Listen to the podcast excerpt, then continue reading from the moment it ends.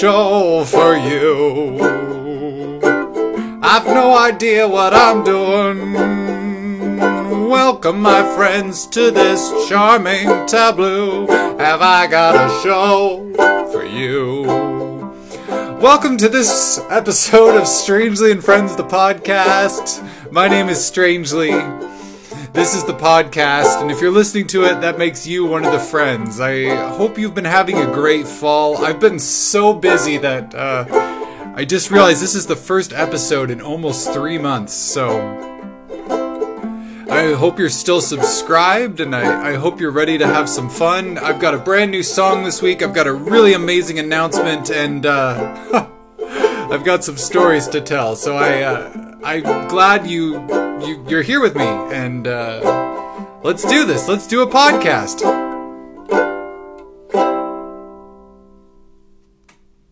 So first of all, the most exciting thing, I got accepted to my very first artist residency. I've I've never gotten to do an artist residency. I know that it's a thing that people do, but this is so like this is so me uh, that my very first artist residency is an artist residency on a tall ship, a three masted, brigantine rigged tall ship called uh, the.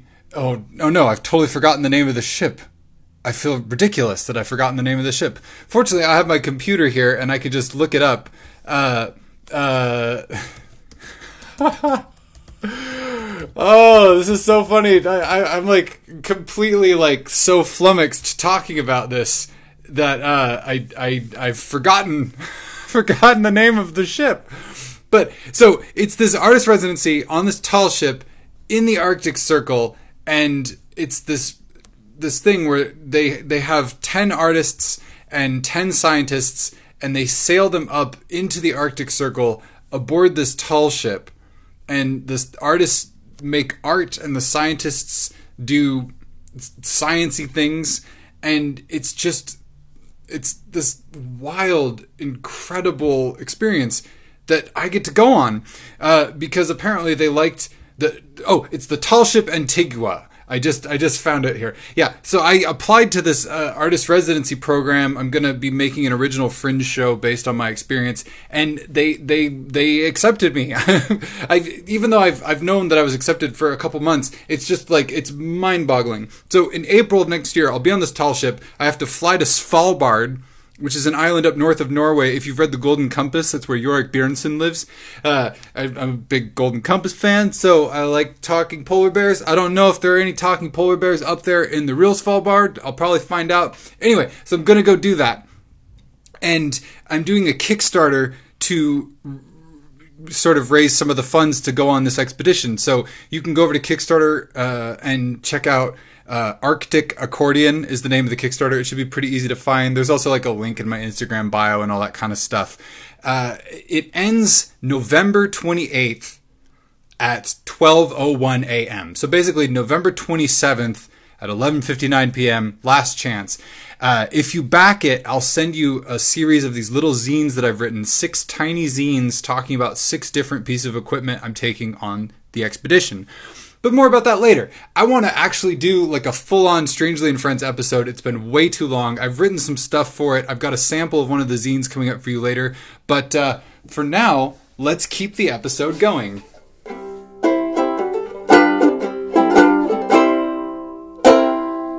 Strangely recommends in 200 words or less, including these 11. Who imposed this rule? King Lear.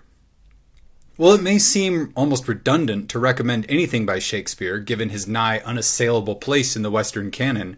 It can occasionally help to be reminded. I'm taking a moment to provide such a reminder, as I myself have finally taken the time to read this glorious play and found it amusing, insightful, and haunting.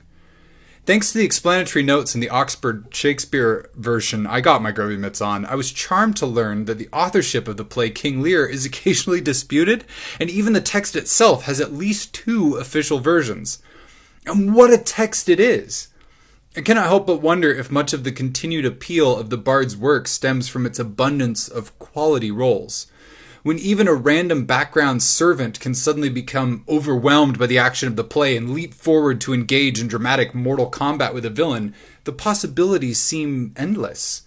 Sure, the big showy hero and here, sure, the big showy hero and villain roles get most of the press, but one can easily imagine a lesser player getting just as much mileage out of a cocked eyebrow. Grab a pint, grab a play, and read.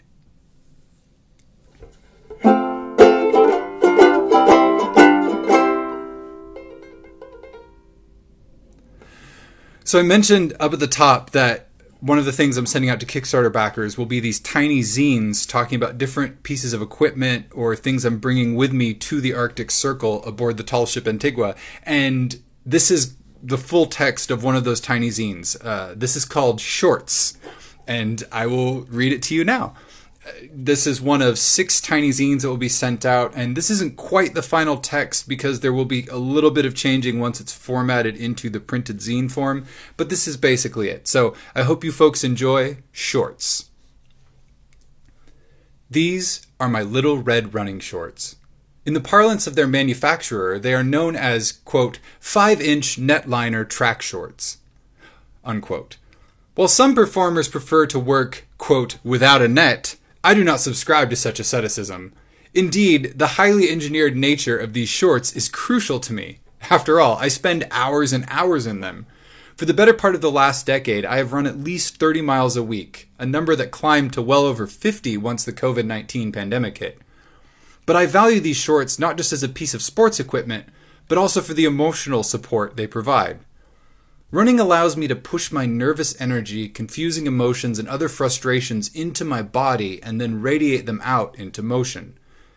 this may sound a bit wooey, and I must admit, rereading that last sentence did make me roll my eyes.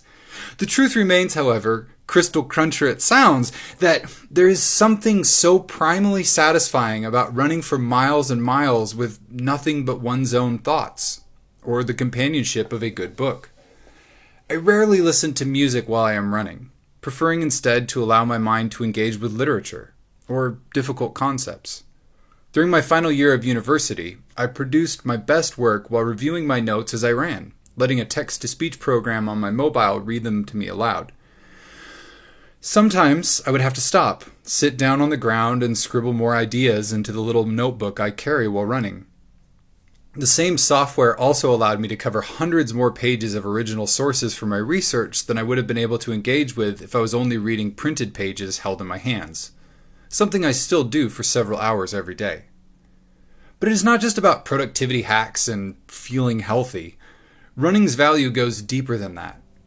It is a critical piece of my ongoing mental health. If something seems terrible, insurmountable, unfaceable, all I need to do is go for a run. I've never made a secret of the fact that my life is an ongoing battle against suicidal depression. Over the years, I've found that being more physically active is one of the few things that seems to make that battle a little easier. The thought that I have covered some ground keeps the darkness at bay, even on days when I feel like I have accomplished nothing else. And even finishing a run can be an accomplishment in itself. Years ago, I chose to run wearing shoes with little to no cushion. This forces me to move with extreme care, paying attention to every single footfall. It is not difficult to put aside vague existential crises when you are faced with the much more immediate crises of careening down a muddy hillside without even a pair of cushioned shoes to absorb the impacts of your feet. Even in moments of leisure, the shorts can provide comfort. They are a quick drying garment, equipped with a mesh liner made from some space age material that I could not even name, probably not even pronounce. I have the unfortunate tick of never feeling dry after a shower. It does not matter how vigorous I am with a towel or generous with a bottle of menthol zinc oxide. I always need a few moments to air dry after my ablutions. This, more than anything else, is why I deeply loathed visiting my mother's family in Michigan as a child, as the never ending humidity made it feel like being dry was impossible. Thus, meshline shorts become a formidable tool of basic courtesy if one needs to be decent while drying in the small cabin on a ship with a randomly assigned bunkmate. Speaking of menthol zinc oxide, I don't know what I would do without that particular piece of equipment. Commonly sold in the United States as Gold Bond powder, this magic substance can help absorb moisture under your clothing. People are often amazed at my ability to wear multiple layers of costumes on stage without dying. A liberal dusting of moisture absorbent powder is the secret, although it can have unintended side effects. Several years ago, I was approached in Edinburgh by a furtive fellow fringe performer. Upon pulling me aside, my cabaret compatriot asked if I knew where one could acquire some cocaine. I was initially taken aback, having never purchased the substance in question. I made my apologies with as much politeness as I could and went about my business. I was confused. Why would anyone think I knew where to buy cocaine? The mystery was solved a few weeks later by a Scottish friend who heard the story and said, Strangely, you always go into the toilets for a moment before your show and come out dusting white powder off your trousers. Then you go into the theatre and raise utter bedlam. You do the math, boyo. Mental health and moisture practicalities aside, there is a third reason my shorts are always with me during my peregrinations about the globe. I would be lying if I said I did not derive a great deal of pleasure from what I think of as the legend of the little red running shorts. While they are a mass produced item from a major sporting goods manufacturer, it seems that very few pairs of these particular shorts end up in the places I tend to frequent. It is common for people in my hometown to tell me that they saw me and my little red shorts running in some far flung part of the county. The little red shorts can also serve as a kind of disguise. This is especially true in those places where people are less familiar with my face and only used to seeing me in a three piece suit. During my first jaunt down to Australia, most of the places I found to stay were between four and five miles away from my performance venue in the city center. Since I had recently received my red running shorts, I happily turned my commute into a run. This also provided benefit.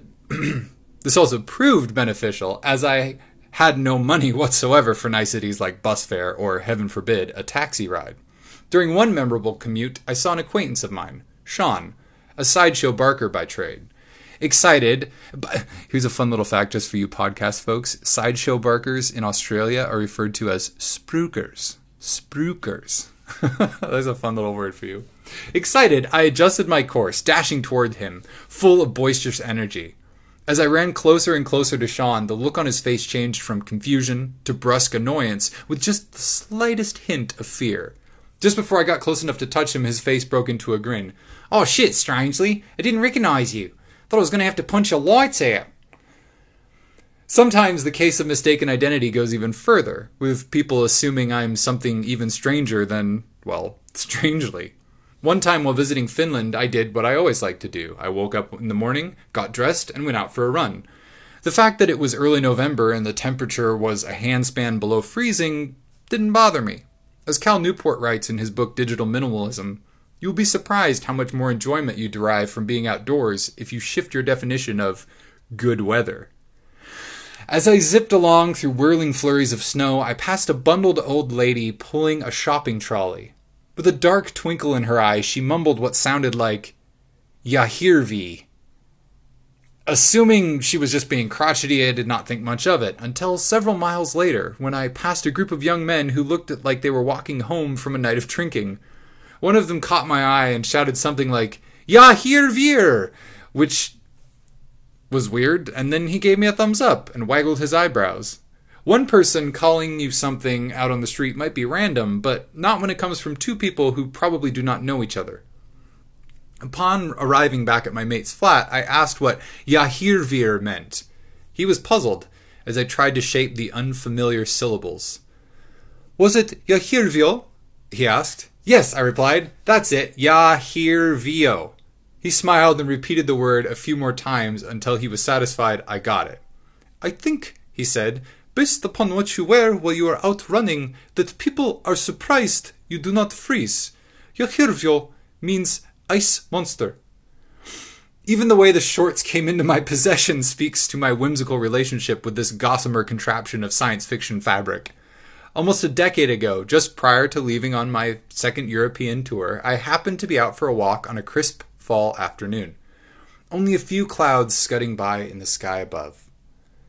I cannot quite remember how it happened, but I found myself making eye contact with a person sitting behind a desk in a large open plan office somewhere in Seattle.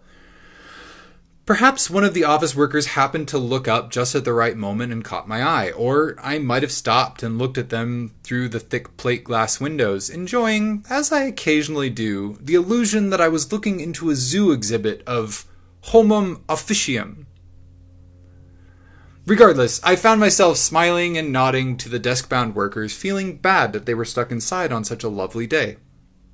In a moment of inspiration, I swept my hat off my head, grinned conspiratorially, and tossed it upwards like a pancake. The hat landed solidly on my head, eliciting appreciative stares from beyond the glass. I made a slight ta-da gesture with, which provoked a mime of applause. One of the office workers held up a finger and ran out of the room, returning a moment later with four or five more audience members. They all looked at me expectantly. I repeated my performance with the hat and then followed it up with an impromptu juggling show involving the hat, my wallet, and my notebook. Upon catching the notebook, my wallet in the hat, I looked inside again to find utter pandemonium. Almost 20 people were watching me now, laughing and clapping at the nonsense I was perpetuating. I gave them a deep bow and skipped away, content that I had brightened the afternoon of a passel of strangers. The next morning, I received an email from one of the employees of the company. They were delighted to have witnessed my antics, and a video of me had been circulating around their office. By way of thank you, the marketing department wanted to send me a pair of their running shorts. Once they learned that I was an avid, I'm sorry, the marketing department wanted to send me a pair of their running shoes. Once, I should fix that typo. Once they learned I was an avid runner, they also included a full set of running clothing, including the legendary Little Red Shorts. While the rest of that outfit is long gone, including one of the shoes, which was stolen in Australia, the shorts have remained. It might seem strange, this ode to a piece of sporting equipment, but I do spend a great deal of my time in my shorts. It's odd to me that we do not find more art in praise of things like favorite chairs, mattresses, or pairs of shoes. We spend so much time with so many of these everyday objects that we forget just how intimate our relationships with them are. How much we rely on them. While I cannot guarantee these shorts will always be a part of my life, I can say for certain that I will always carry their little red spirit with me to the very ends of the earth.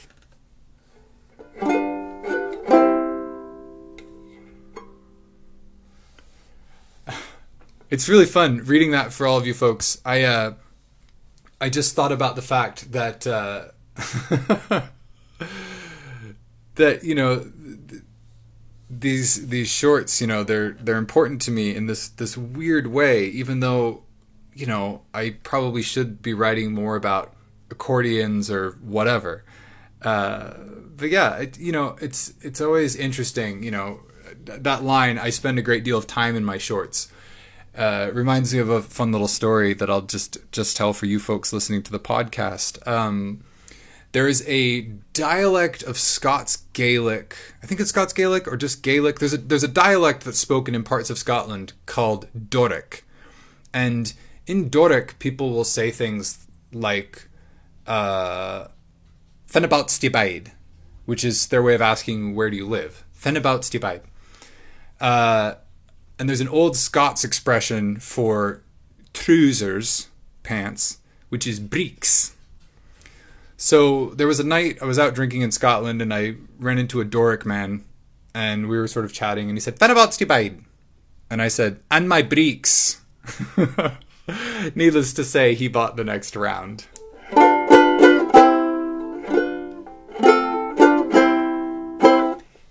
Hokey fright. Have you heard about Bulletproof Monk? Am I the only one who remembers this film? This 2003 oddity was an East meets West martial arts light action thriller starring Chow Yun Fat. Sorry if I'm saying that wrong. I deeply love the dude and have nothing but respect for him.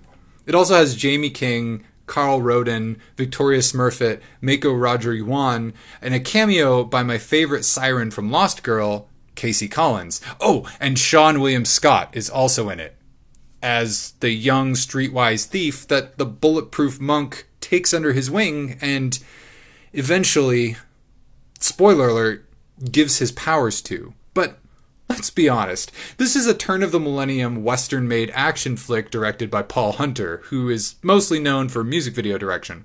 Some of them are good though. Check them out. It's his work is pretty varied. You know how almost all of this is going to play out from the very moment you press play? For me, as soon as the film starts rolling, my veins course with Dr. Pepper, my fingers become orange with Dorito dust, and the scent of pizza fills the air. what I'm saying is that this film takes me back, way, way back, to a place that I'm not sure I want to return to, and yet I do often find myself enjoying the visit. This film does have some redeeming qualities, don't get me wrong.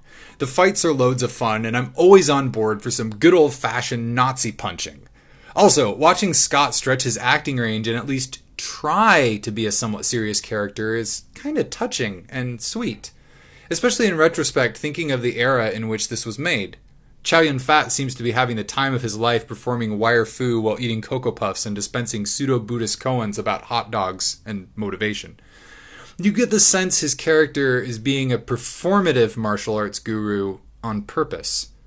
The film really shines in the way it incorporates the prophecy motivating the monk. He has unconventional ways of interpreting lines like, he will fight to earn love. He, uh, sorry, the line is, he has unconventional ways of interpreting lines like, He will fight for love in the palace of jade. When all the prophecy has come to pass, you might be surprised to learn Stifler isn't the only person it applies to. I'm just saying J.K. Rowling was a little late to the more than one person can fulfill a vague prophecy buffet. Even if she did show up with a pickup truck and a snow shovel instead of a reasonably sized plate and a couple of forks, like a normal person, JK! Why you gotta be all like freaking taking everybody else's fucking lunch? We're trying to enjoy a buffet! Fucking JK? Ser- seriously, if you like dumb buddy action comedies, give this a spin. It beats lot it beats watching Lethal Weapon for the 80th time, and it has 0% Mel Gibson. I'm not saying it's good, but at least now you've heard of it.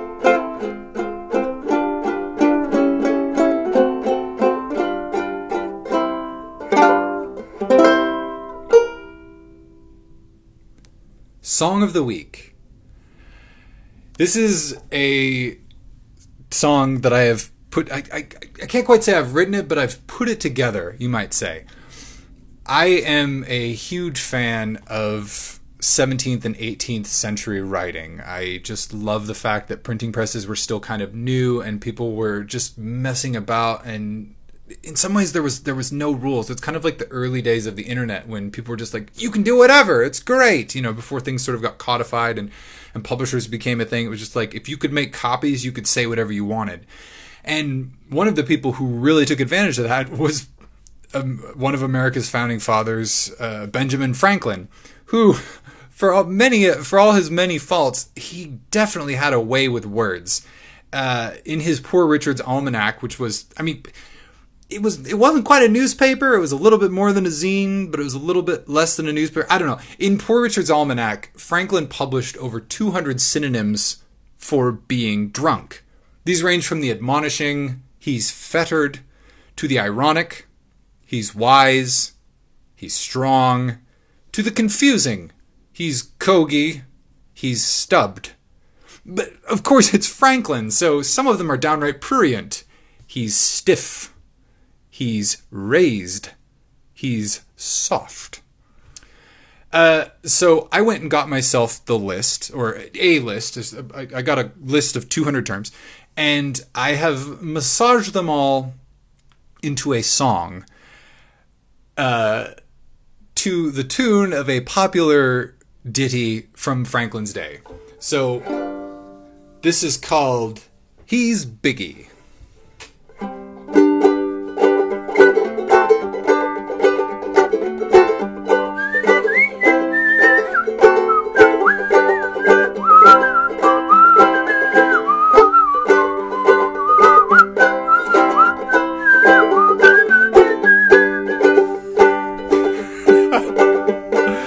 Merry, bewitched, burdock boused. Been to a funeral, block and block, he's in his airs. He's contending with Pharaoh. Maudlin Mountus Muddy, been at an Indian feast. Made an example, half and half, his head is full of bees.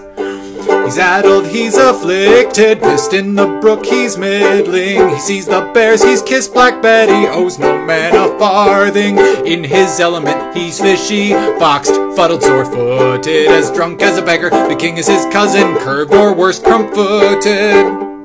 He's Biggie! He's a dead man, been to France, got corns on his head. Been in the sun a cup too much, has drank more than he has bled. He's cat crack cherry Mary, knows not the way home. He's had a thump over the head with Samson's jawbone. Seafaring, generous trumbical, fuzzily cuts his capers. He's in his cups halfway to Concord. I hear he's got the glanders. They say that he has taken Hippocrates' grand elixir. Had a kick in the guts, froze his mouth. He's in liquor. He's casting up his accounts, boozy cocked well in for it. Took his drops, has stole a manchet out of the brewer's basket. Been at Geneva, been at Barbados, going to Jerusalem. Zipped his bill, he's seen the devil, been among the Philippians. Been among the Philippians. That's that's a Bible reference and no mistake. He's oiled, swamped, non-compo, clips the king's English, and stole his senses, wamble cropped, tongue-tied, he's got a dish. He's right before the wind with all his studding sails out, buzzy, busky, jocular, as drunk as David Sow. This next one is a particular favorite of me and my friends. He's got on his little hat, haunted with evil spirits. Raised his monuments, Tippium Grove, loose in the hilts. In the suds, been too free with Sir John Strawberry. Got the nightmare, he drank till he gave up his halfpenny. Smelt of opium, pigeon eyed. He's got his top gallant sails out. At opium, seed a flock of moons as stiff as a ring bolt. He's at the coconut. He's burnt his shoulder. Religious, rich, double tongued. He's lost his rudder. He's disguised. He's eaten a toad and a half for breakfast. He's crocus catched, capable. He makes indentures with his legs. You could say nimtopsical. He's been in the cellar. He's top bent to Jericho. He carries too much sail, drunk as a wheelbarrow.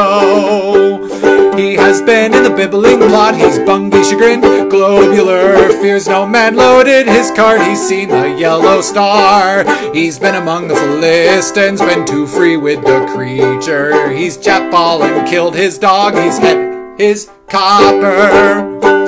He's Prince Eugene, got by the head, got a brass eye, his flag is out. Booze the gate, spoke with his friend, he has got the gout. He has taken a chirruping glass, it is a dark day with him, as dizzy as a goose. Ben for George, his shoe pinches him. Sir John go uh, well to live. He's concerned, his skin is full. Got the polyvol, he's glad, cockeyed. He has scalded his head pan, he's dagged, lordly quarrelsome. Entered frozen copy, flush top heavy, oxycrogium.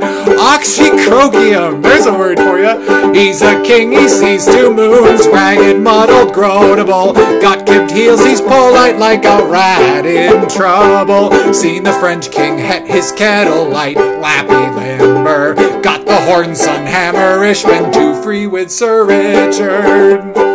He's rocky with both eyes, staggerish, he's bridgy, hitty jag, chipper, good conditioned as a puppy. Topsy turvy, Sir Richard has taken off his considering cap, and a pudding bag, chicory, jolly jambled, napped. Napped. K N A P T. There you go. Two more verses. Here we go. He's out of the way, wasted his punch, it is starlight with him. He's in a trance, makes Virginia fence, he has swallowed a tavern token. He's been to the salt water, overset his prosperity. Got the Indian vapors he stitched, he's very weary. He's thawed, trammeled, valiant, he's steady, half seas over. Pretty mellow, cramped, hearty, the malt is above the water. Pungy, glazed, cut, juicy, rattled, stewed, soaked, gold headed.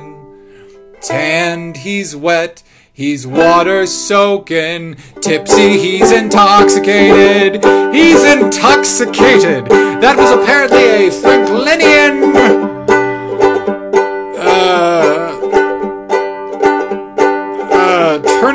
What is the word? Synonym. A Franklinian synonymian.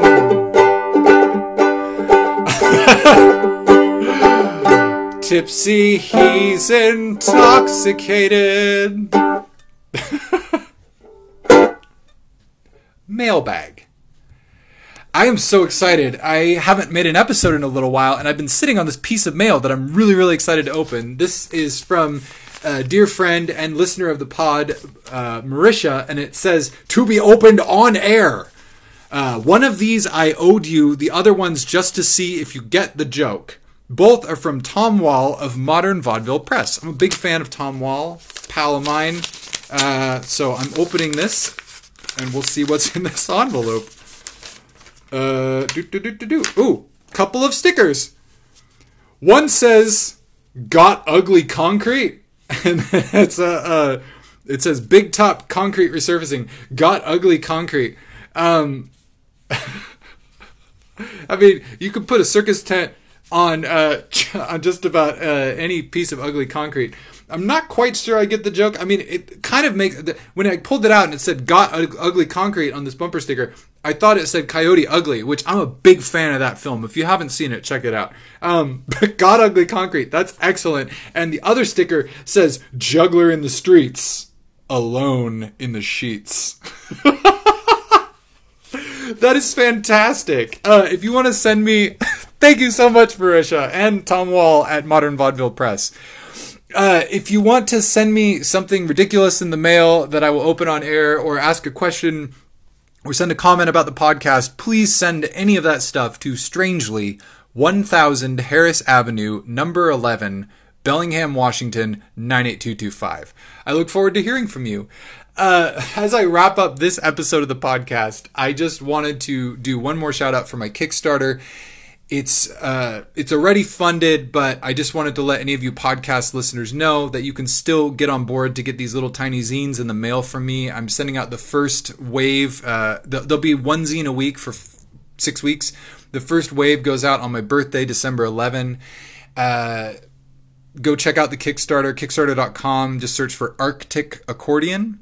Uh, that should be pretty easy to remember. If not, I will also put a link to it in the show notes for this episode. And uh, yeah, if you're listening to this, you're probably already a Patreon supporter, but you can support this podcast and sort of some of my ongoing projects if you head over to patreon.com slash strangely. And uh, genuinely, though, as always, thank you just for listening. The amazing supporters on Patreon help me have the motivation to make this podcast when I can uh, through their kind uh, support. And honestly, I just I would do this nonsense even if nobody was listening. So it's always wonderful that there's somebody out there listening. So thank you from the bottom of my heart for listening. I hope you're having a great fall so far, and I will see you all, hear you all we'll all connect whenever the next episode comes out. I should be back on a regular episode schedule for Strangely and Friends the podcast starting in January. So keep your eyes and ears peeled for that. But uh, I will have a birthday special talking about the books I read this year. It's uh, it's over 130 now. I've read over 130 books this year, and I've got a lot of thoughts about some of them. Uh, some of them not so much, but stick around for that uh, in this feed. And uh, yeah, I hope you have an excellent day. That's it for me. Uh, I'll play myself out.